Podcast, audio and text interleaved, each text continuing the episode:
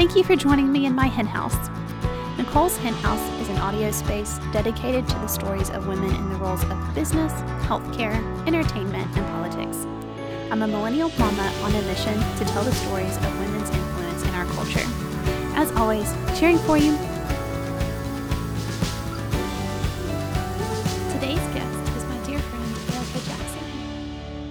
A graduate of the University of Alabama at Birmingham with her master's in occupational therapy. Erica experienced a career shift from occupational therapy to the world's favorite drink, coffee. Learn about the intricacies of this beverage and everything that goes into making the perfect cup in this episode. That's not true. It was towards like the tail end of the roastery and the opening of the first cafe because um, she was like, "Hey, I got this coffee. These people are really fun. They're really cool. You should try it, and you should go to their grocery, and they're opening a cafe soon." So I was like, "Cool." So I had their coffee then, and then I kind of kept them in the back of my mind. And then my friend needed to do a fundraiser for school, and so I helped her do a fundraising event, and I decided to do it at Seeds. And Seeds was like maybe like seven months in, like very very fresh. Oh, I didn't realize you had been with it like since the very beginning. Yeah, pretty much since it started. Um, so like I did that there. I really enjoyed the space a lot, and so I did some digging. Found out that it was a nonprofit coffee shop, so I volunteered for Seeds um, first, and then I stopped volunteering, and then I started grad school, finished grad school, and the next, yeah. Um, the first one I would like to mention would be Jeffrey Huey. Um, he's one of the founders, one of the co-founders of Seeds, Mm-hmm. and um, so like I said, I volunteered there, stopped volunteering there, and then I got hired in 2014. Um, and I was still like unsure as to whether it was like a long term thing until maybe four years into it, he he looked at me and he said, "This is this is your people's stuff. Like this coffee belongs to you. It belongs to black and brown people. It belongs to women." So um, I was like, "What?" so ironically, um, it was a white man who really encouraged me and gave me permission to stay in coffee. And so, yeah, he was a really big influence in me being like, yeah, this is my place. This is, A Western thing to do, which is mindless consumerism, and you don't think about where your stuff is sourced from. And then, right. It's really, it's really insane how um, white people or people in general really think that black people don't drink coffee. yeah, And I'm like, the birthplace of coffee is Ethiopia. right. I'm like that's what I had this morning. Ethiopian Yirgacheffe. Yeah, and then now coffee is grown in places where black and brown people live.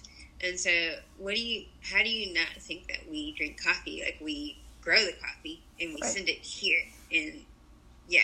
So Um, okay. This will be, I'm really interested in your answer to this question.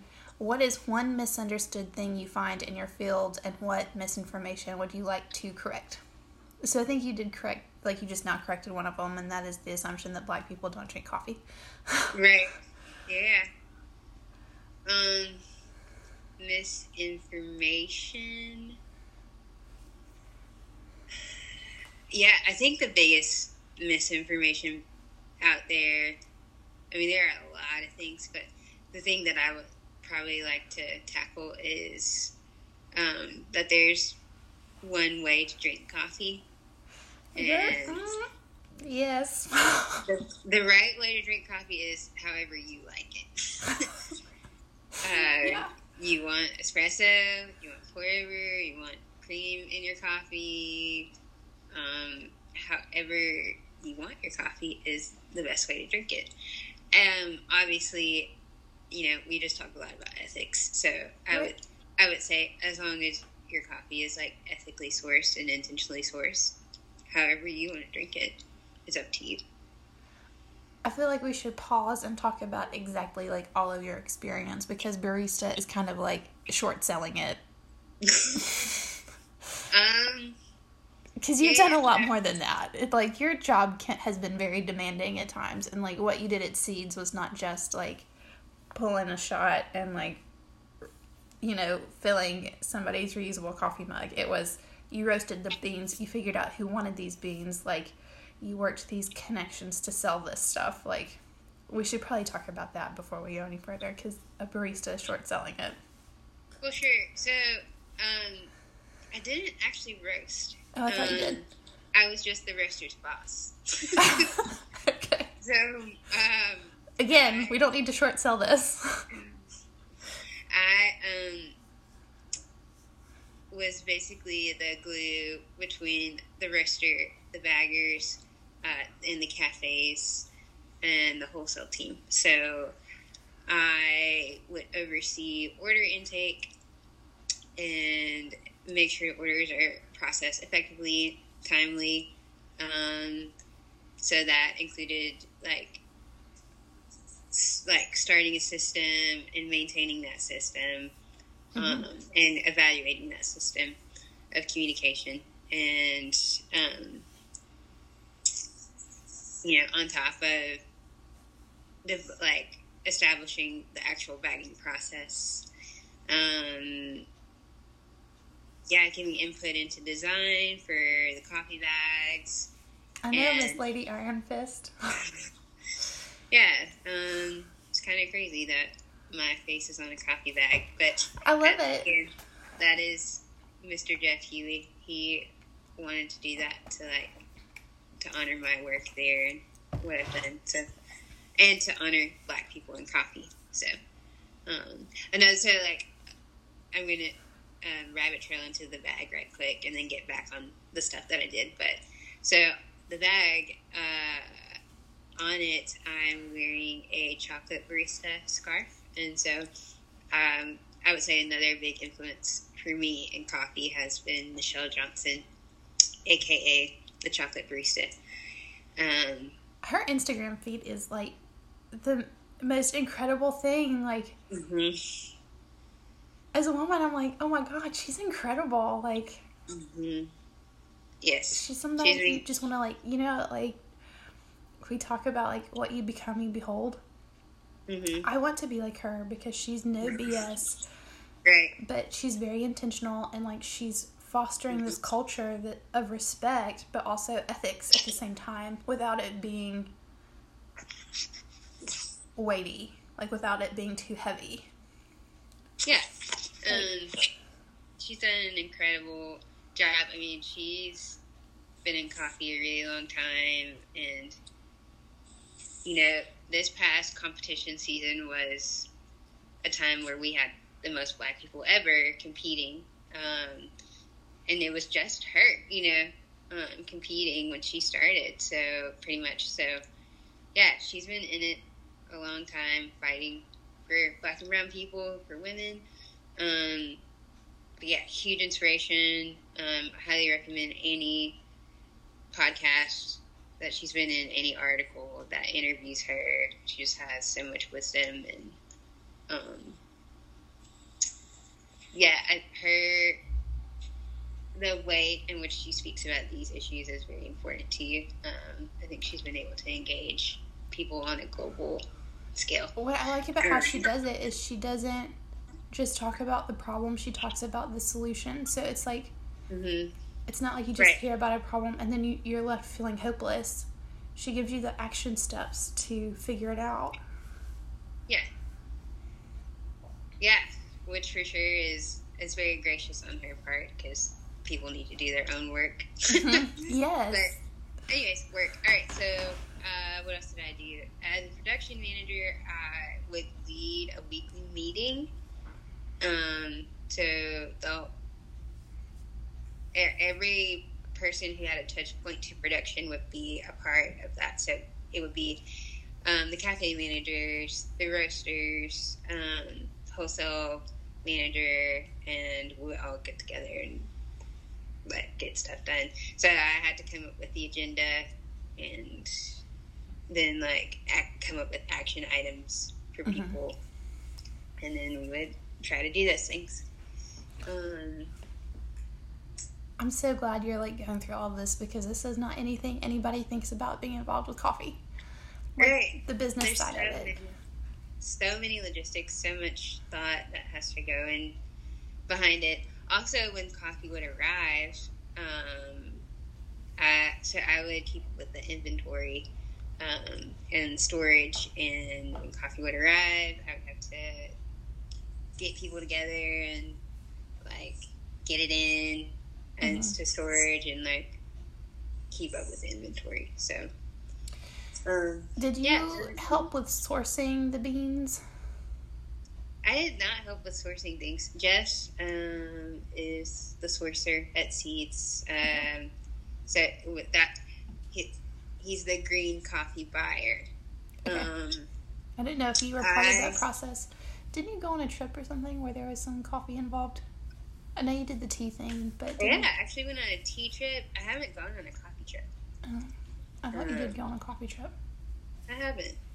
Hmm. Um, but yeah, so what I would do though is so he would he and the wholesale manager would get samples from whoever they wanted to source from, and then we would do cuppings every week. Mhm. So cupping is a, specific way to taste coffee. It's an industry wide thing. Like there are standards to it. So um, worldwide, you can cup coffees and be able to have the same language to talk about the quality of the coffee and the taste of the coffee. Um, so I would be a part of the the weekly cuppings and be able to say like this is what I'm tasting or um, you know I would like to see this roasted roasted lighter or darker or whatever. Mhm. Um, so that's where my input would come in would be like with cuppings and then with like continuing quality control. Mhm. Yeah. Um. Okay. So, So that job was really complex because it was it was like management of people, yeah. um, management of materials, quality control, design input, and like scheduling. There's like so many facets to that job. And the thing about coffee is that it kind of just doesn't sleep. Mhm.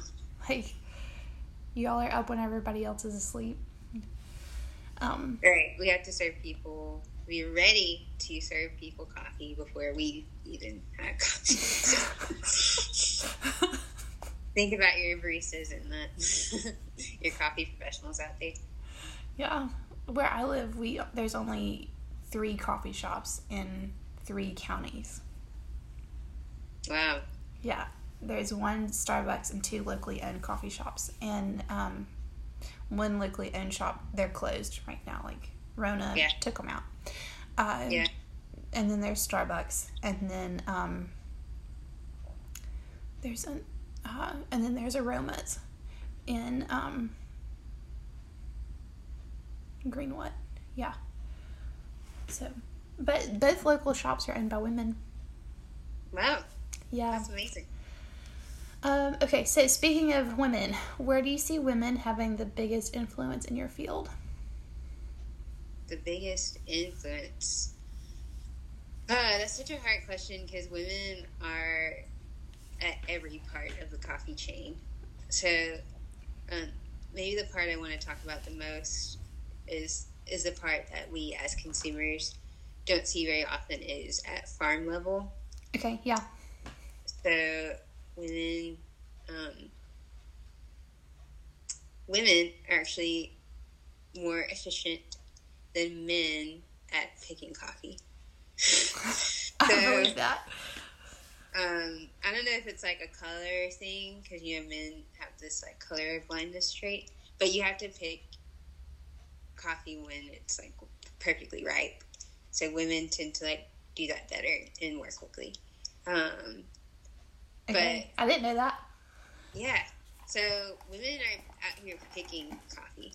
Um, one, uh, like I don't know. I think we see a lot of images on social media of men picking coffee, which they are. They're out there doing it, but there there's a lot of women out there who are picking coffee, who are at the washing stations, who help to export the coffee, and then you know that's starting to get onto the side of the chain that's on mm-hmm. our side.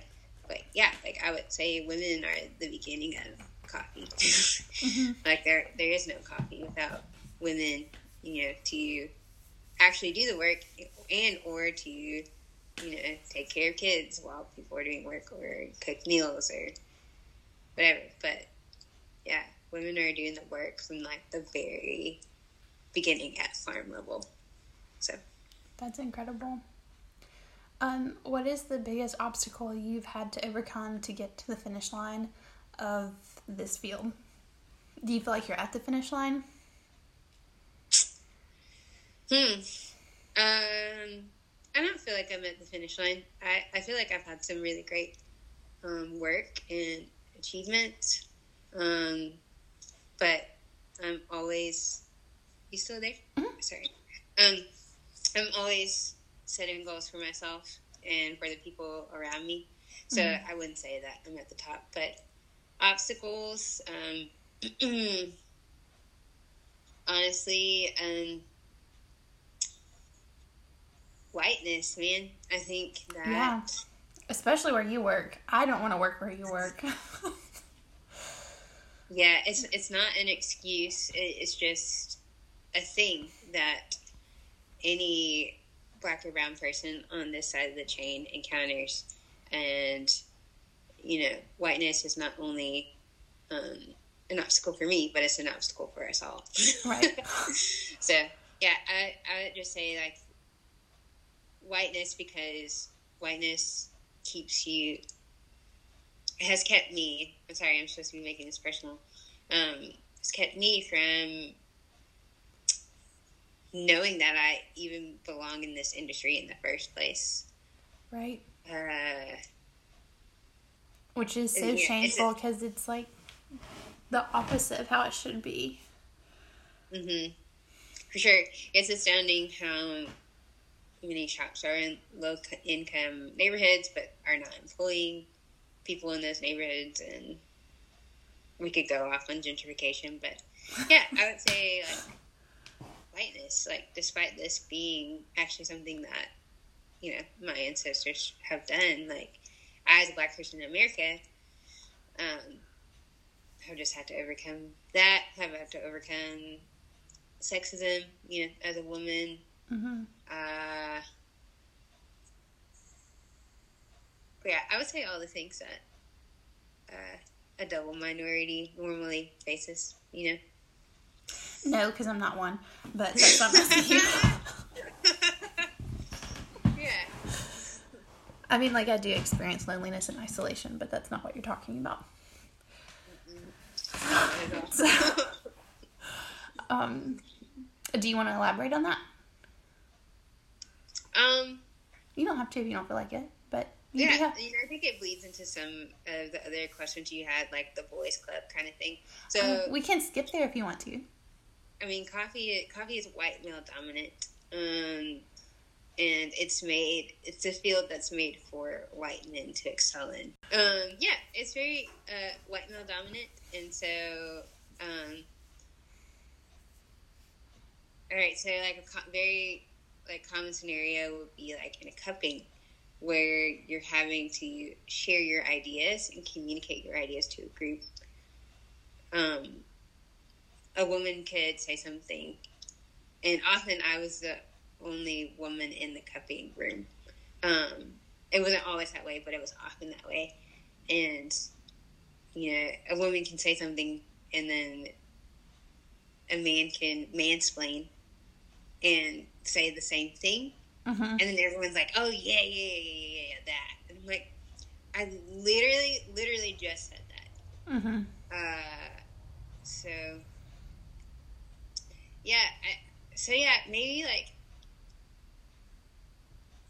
communication to you, kind of going back to the other question, is a barrier, I would say. Um, just in general, because this industry is used to the way that men communicate, um, and women are not heard, minorities are not heard. Mm-hmm. Um, so, so yeah, um, it's definitely a boys' club, um, especially like in a cupping room. Um, Which to me, like, that's also like from a consumer side as a woman, like you don't, we don't think about the smoking in the boys' room part of it, which is why I asked that question. Do mm-hmm. you ever mm-hmm. feel like you're smoking in the boys' room? Because all the white men I know make fun of women for going to Starbucks, but mm. they're like they're the target consumer.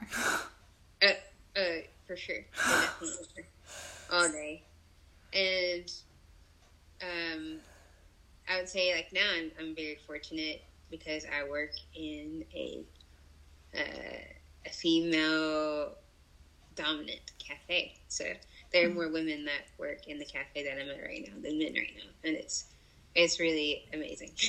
Yeah, it's a really I, rare experience. I loved working with mostly women. Like I don't I don't miss my old work, but that was one of the comforts of my old job was working mm-hmm. with all women. I love my job now, but it's not all women. Um, okay, so we're gonna backtrack for one question. Do you actually enjoy the work that you do? Oh wait, before we move on, can I say another obstacle? Yes. Um, and this was this was probably like not better than whiteness, but I think it's very important and more like relatable overall. And so I would say education is, is something I had to tackle when it comes to coffee because there's so much to learn about coffee, and coffee has changed so much over time very quickly. Like we we talk about coffee in waves. So right. first wave would be Folgers, Maxwell House, like instant coffee, Nestle. You know, like the the the things that you think of when people are drinking coffee in their home. Like mm-hmm. that's what people are drinking. Um, that really got Americans exposed to coffee in the first place. So mm-hmm. you have first wave, you have second wave, um, which would be like Starbucks um, or um, you know any shop that's more focused on other things, like if it has like a, a lot of like candy or something else in the shop. That and coffee's not the primary focus, and and they're not concerned about really like the grade of the coffee. Um, so have like second wave is more focused on darker roasts and I would say and like sweeter drinks. But then you have third wave coffee, um, which is where we are now, and yeah, second wave is still there for sure, and I think second wave is important. I'm not saying down with second wave. Um, the the sugary drinks, like, ugh, yuck. But then you have third wave where people are very intentional about the sourcing, about the grade, about quality and there are very very specific brew methods and recipes and things behind it. Um, so yeah like education. So just learning about the history of coffee you know we talked about the origin of coffee and how coffee is processed on the farm level. There's so much about that. Um, mm-hmm. and then how the barista prepares it and actually gets it into your cup. Coffee is a science Hi, Babe Chicks! If you are enjoying this content or want more in depth content, please go visit the website, Nicole'sHenhouse.com. After the show, I would be so appreciative if you left a review on any of the listening platforms. So, yeah, I had to learn a lot of things on my own mm-hmm. um, just because our our education was not streamlined. right. So I learned some things very quickly, uh, and then that was it. And I was like, I need to know more, you know, and especially right. getting into production. Like I, I needed to, even though I wasn't roasting coffee, I needed to know more about roasting, right? Um, and quality control, logistics, and TDS, all these things that are behind coffee. So education. Um, was a big barrier, but I was proactive. I, you know, went to other shops um, learn from other people, other coffee professionals. I've done a, a good bit of traveling, so I've been able to taste coffee in different places, talk to coffee professionals in other cities. Um, so self education, you know, was my this this is where I why I am the way I am now. Um, right. And not that you know. Yeah, I, I I just think there are some baristas out there that are kind of waiting on their employers to teach them things, and not that they should be, because that is an employer's responsibility, I believe. Right. But you know, if you want to grow in your career, do something different, do something um, beyond you know barista responsibilities, like the normal day to day things, and education is the most important. Right. Yeah. Amen. It's been cool to see you come alive as you've learned. It's like the the more you've learned, you um like a you're more confident, and b Mm. it's Mhm. like you become more connected with this thing that you're doing. Yeah. So I'm really proud of you. Thank you. Um. Okay. So do you actually enjoy the work that you do? I actually enjoy the work that I do. Um, yes, currently I, I really enjoy being a barista. So I worked before this current position. I worked for coffee and for in coffee for five and a half years, and I wasn't the most well-rounded barista. I was by far not the best barista in the shop. Mm-hmm. Um, even though I had a lot of knowledge about other things, I so like that was kind of my progression of like getting moved into production management. Um, I didn't actually grew like grow in customer service skills and like killing the register and latte art and uh, all like those things that come into like being a barista. So I I really have enjoyed this job because I've just had to be a good barista.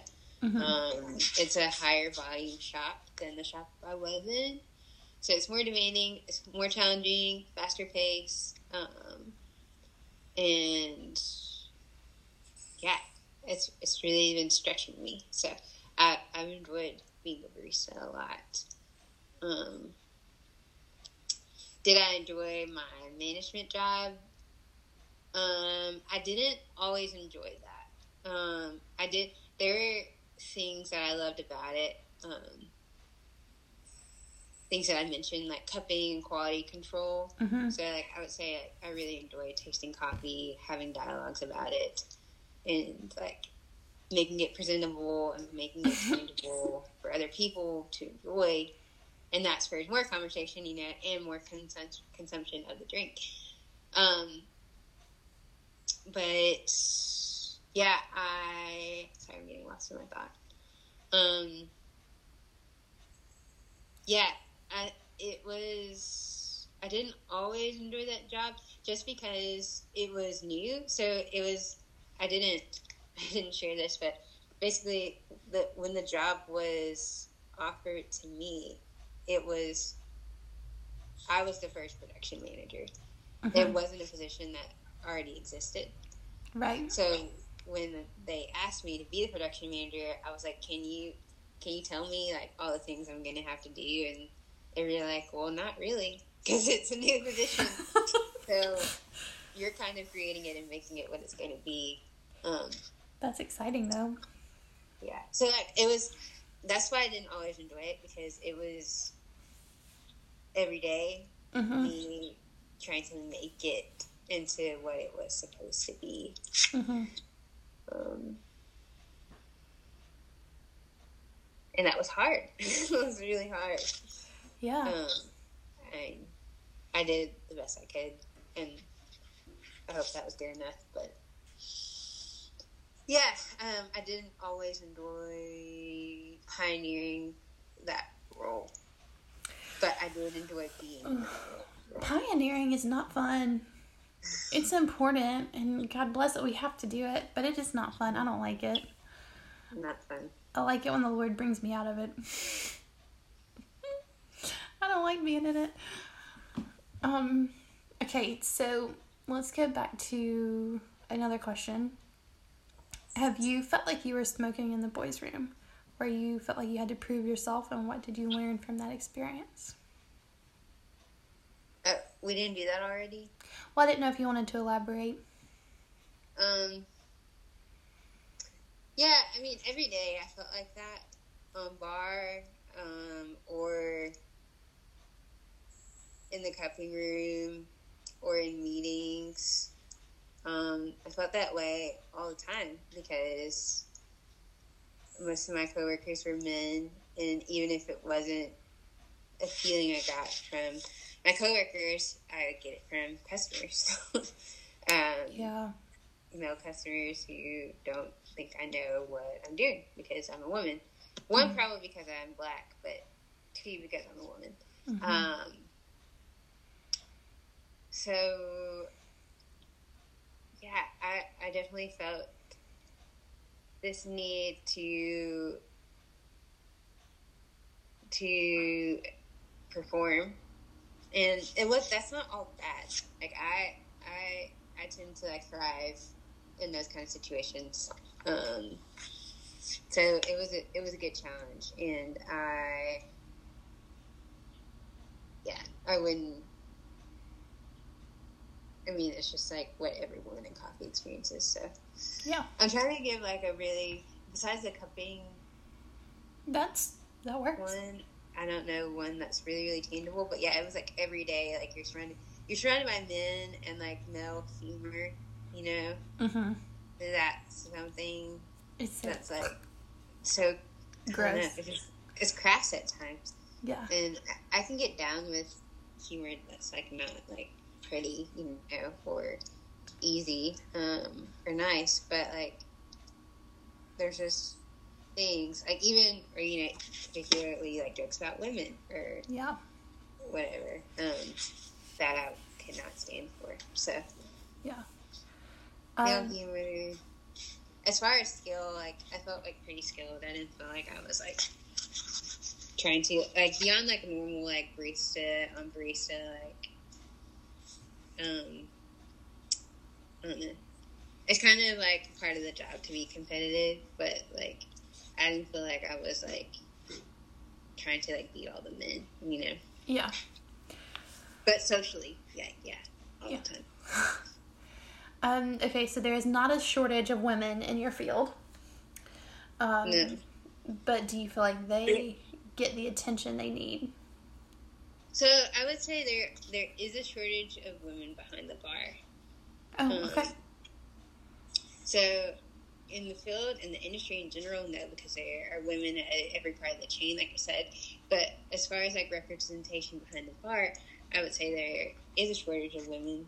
Um, it's again very male dominant, and um, every time I go into a shop and there's female barista, I, I'm so so happy, and I make sure that that that woman knows that I see her and she's doing a great job.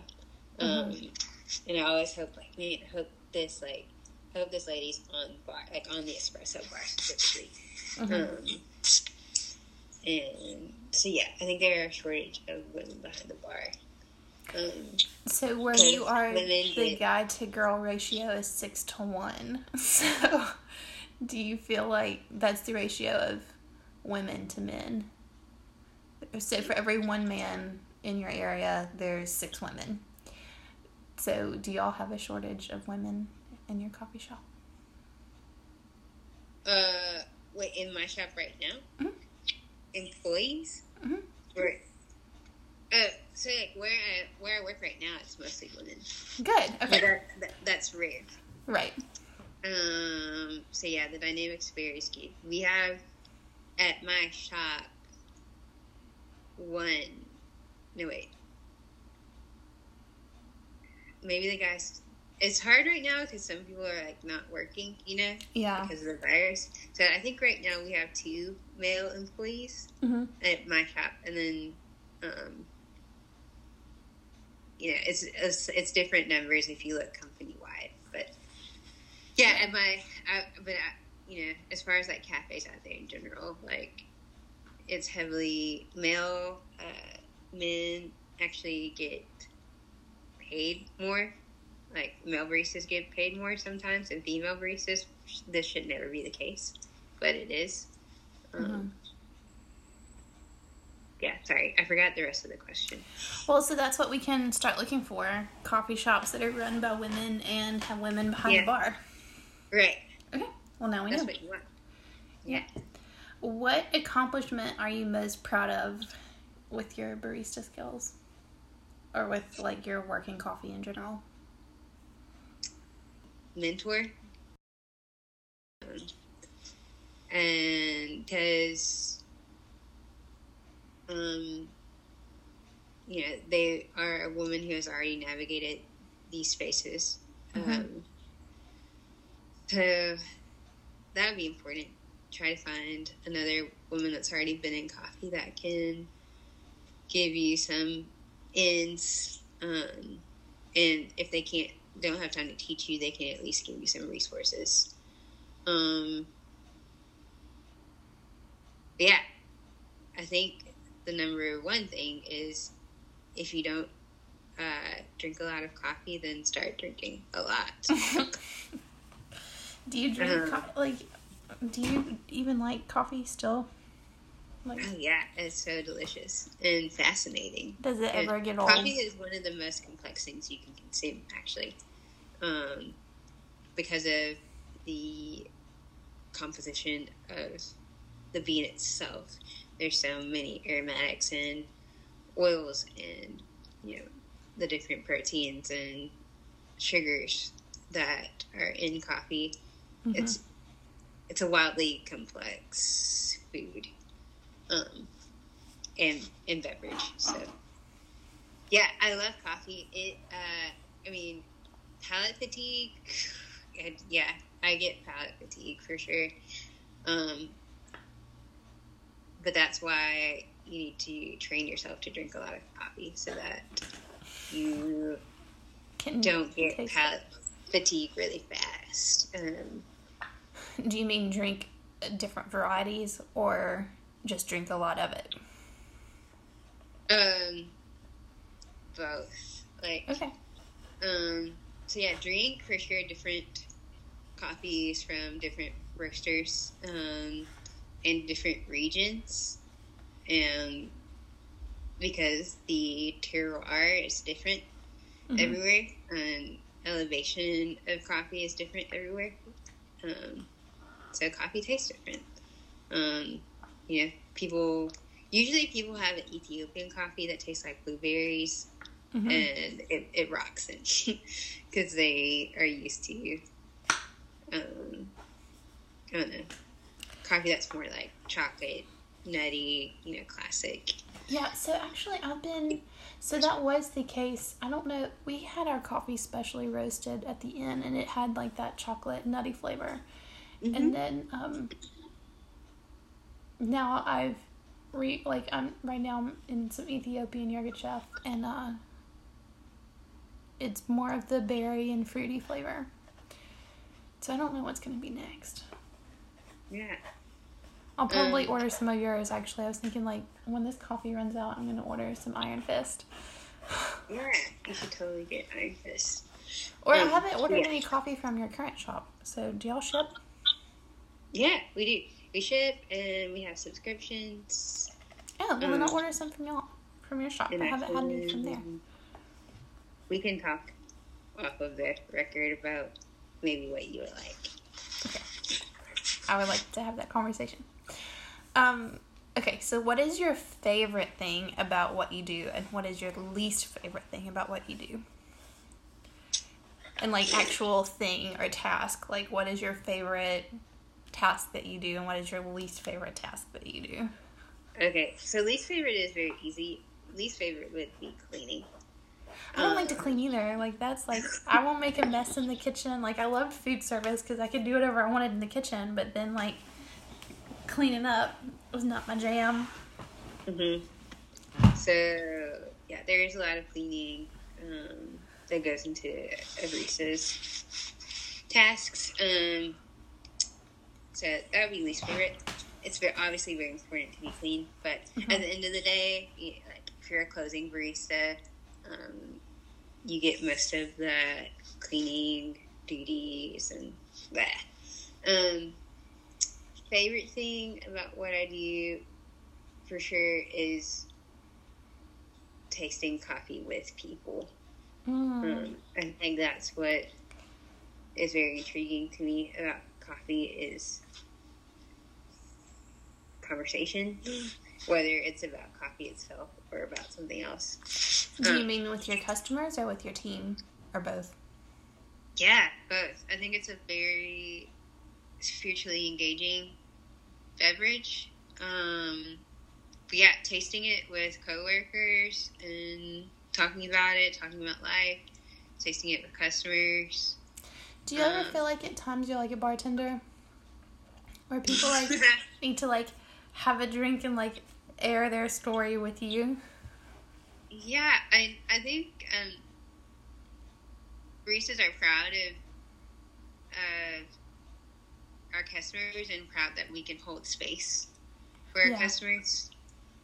Um, yeah, it it obviously is not as. I mean, I kind of think it depends on the setup of the shop, um, but yeah, probably not as you know deep as a bartender, but yeah, for sure. Um, and th- that's great because um, I see I see making coffee as a spiritual service. Um, this is something else that Jeff Huey taught me.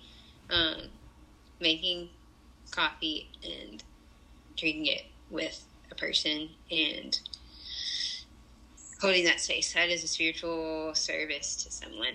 Um, and so it makes sense that, you know, these heart things would come out, you know, when you're serving someone coffee. Um, I love that so and sometimes much people are just trying to drink coffee to get through life, you know. Uh, All the mamas said amen. right. So, yes, there are a lot of feelings um, from coworkers and customers alike, but we love it. Um, it's emotional labor. Yeah, it's part of what we do. Is do you feel like that's what makes you tired when you come home? Um, well, I mean, like what you do is physically demanding, but also like it's like food service and hospitality not only is it physically demanding it's also like mentally draining because you're engaging human beings with mm-hmm. an exchange yeah it's a it's a dynamic social social space you know mm-hmm. um, there are so many different kinds of people coming in and out of the shop you know, how are those people interacting with each other? How are those inter- people interacting with the baristas? Um, I'm probably more aware of that than some people. Mm-hmm. Um, and yeah, so yeah, it's sometimes it's just emotional, emotionally wearisome because you're constantly trying to gauge what's going on in the cafe, what's going on behind the bar, how how do those two things like interact and um, yeah. Mm-hmm. Um, let alone the, the things that people just volunteer to share, you know? Right. yeah. Um, okay.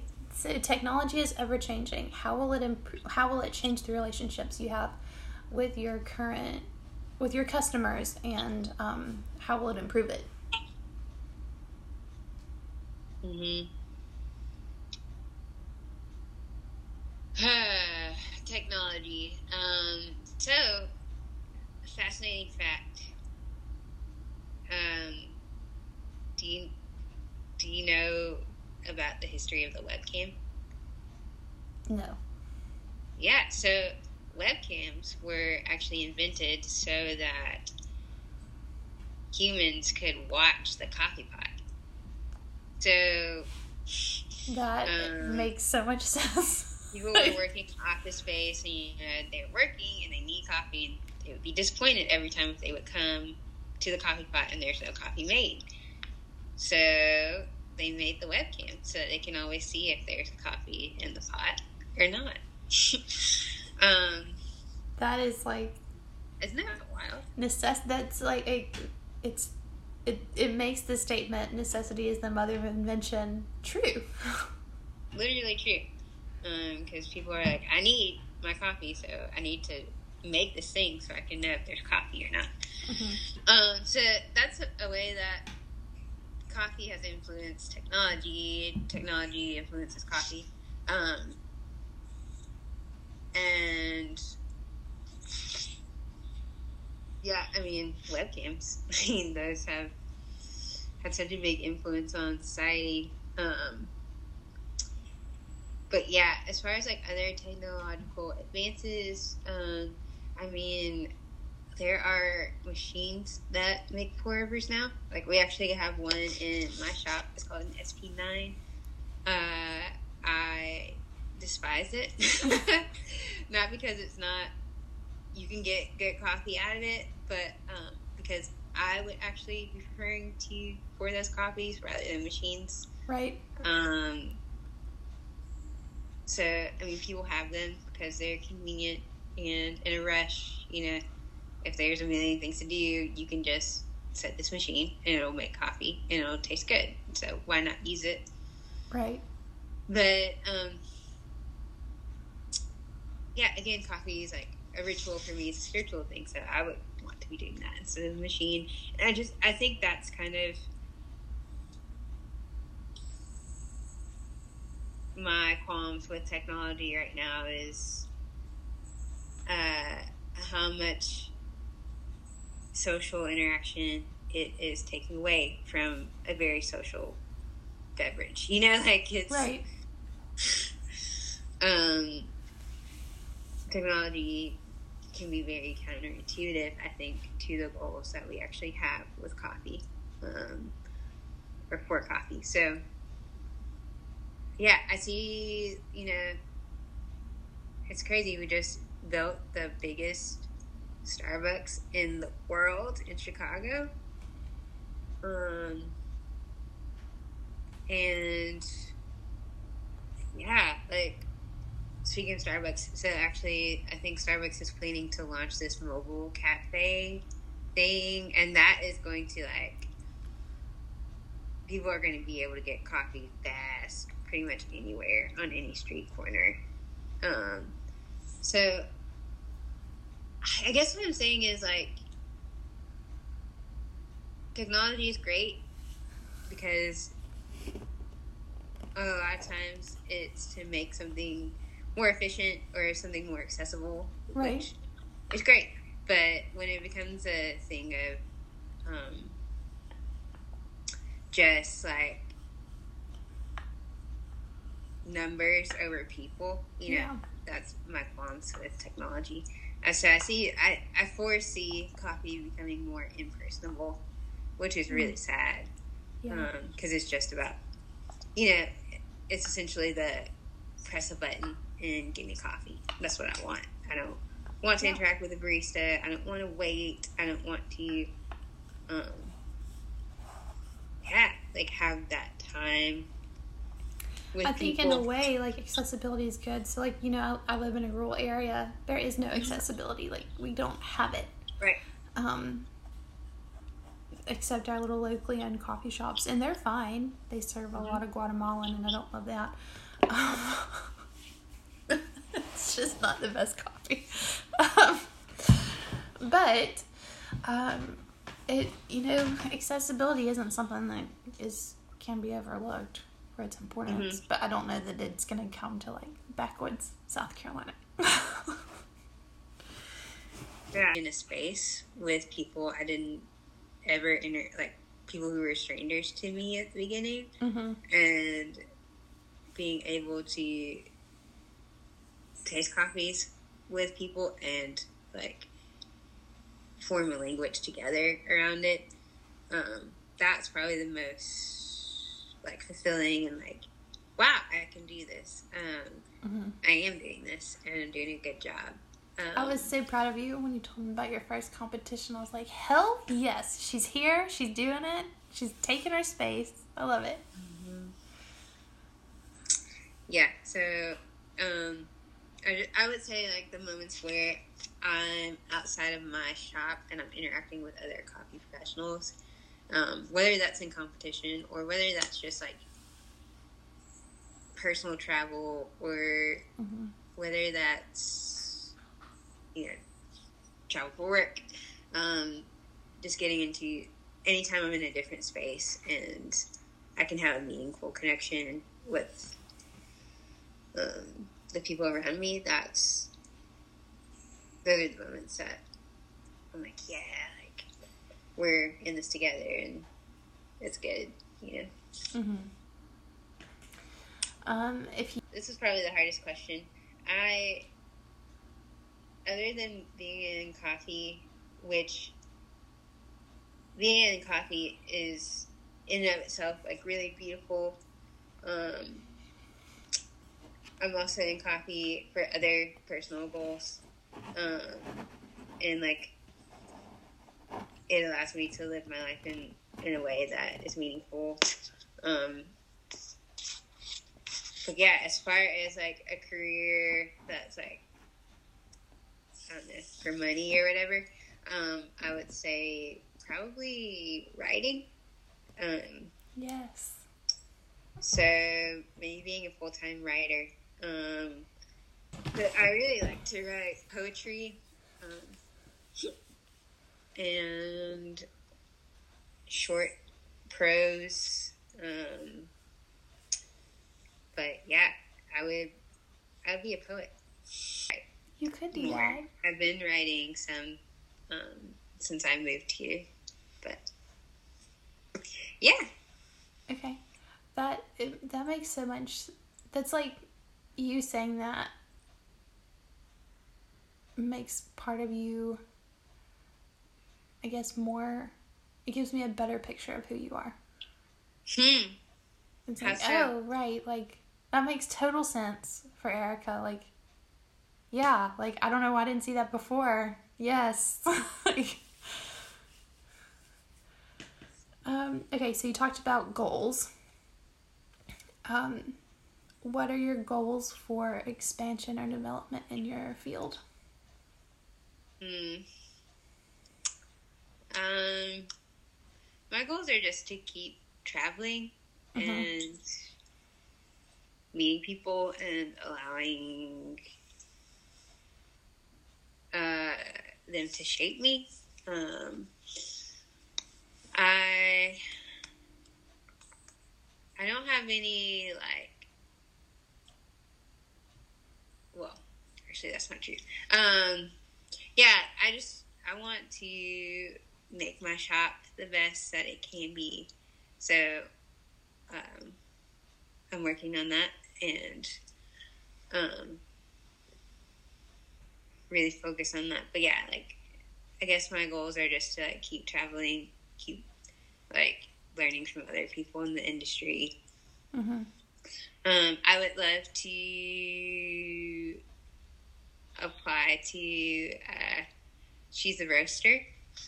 Um, so I That sounds so exciting. that part of things. I think I've pretty much done, you know, I haven't roasted and I ha- I'm not a green coffee buyer, but, you know, and I haven't opened my own cafe. Uh, keep putting myself in spaces where I can cup Mhm. with people um, and see where that goes. Um, just keep visiting different shops and being in different environments and oh yeah i was talking about she's the roaster Mhm. so um there's a really incredible woman jen apodaca she is the current um, us cup tasters champion Okay. and she has her own brand called Mother Tongue. But yeah, uh, she started. She's a roaster, and it's you can apply to it, and you can get a scholarship to learn about roasting. Um, so yeah, that's probably the next thing to dive into is just like roasting education. Even though like I don't plan to be a full time roaster. Um, it's definitely like knowledge that I want. And actually, so she's a roaster. Um, you can complete a program and get your Q grader certificate. So, um, that's awesome. Certification. So I want to be a Q grader. That's my next goal. Sorry, that was a roundabout way to say I want to be a Q grader. That's awesome. Yeah. awesome. It makes total sense just to be more educated on the quality control side of things because then like you're able to actually like you become a, a person who is officially able to grade coffee and you know taste it and get needed feedback. And um, that can kind of lead into like the importing coffee buying kind of realm. And like where um, you are geographically that would be so important to have there right i'm in charleston there's a port here there's a coffee importing there's there's an importer here yeah. about Balzac Brothers um, so yeah and like there's so many little coffee shops that are locally owned and thriving that could totally use the... Park Circle. Yeah, there's a coffee shop that's like otherworldly over there that I haven't been to. Mm. Yeah. When Rona is over, we should go to that coffee shop and then go to Goodwill. Definitely. It's a date. I'll have. I can't bring the kids. Mm-mm. No, like I want to spend a couple of hours down there. Yeah, totally. Let's do it. They weren't closed this weekend and break the rules and do it. Okay. Because that's how I roll. Are y'all closed? My shop? Mm-hmm. No. Um, Are y'all considered essential? We are considered an essential business. Me too. So we have limited or shorter hours than we normally would. Um, but we are open okay. um, every day. Good. Well, I'll put your shop in the show notes so people can come to your shop and get some coffee. And great.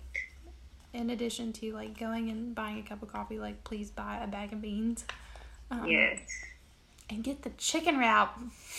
Mmm, that's goody. It's my favorite. I haven't stopped thinking about it since I had it, and that was last September.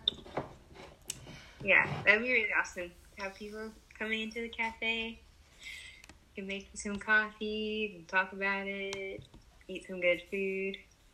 Yeah, Kate does a really great job.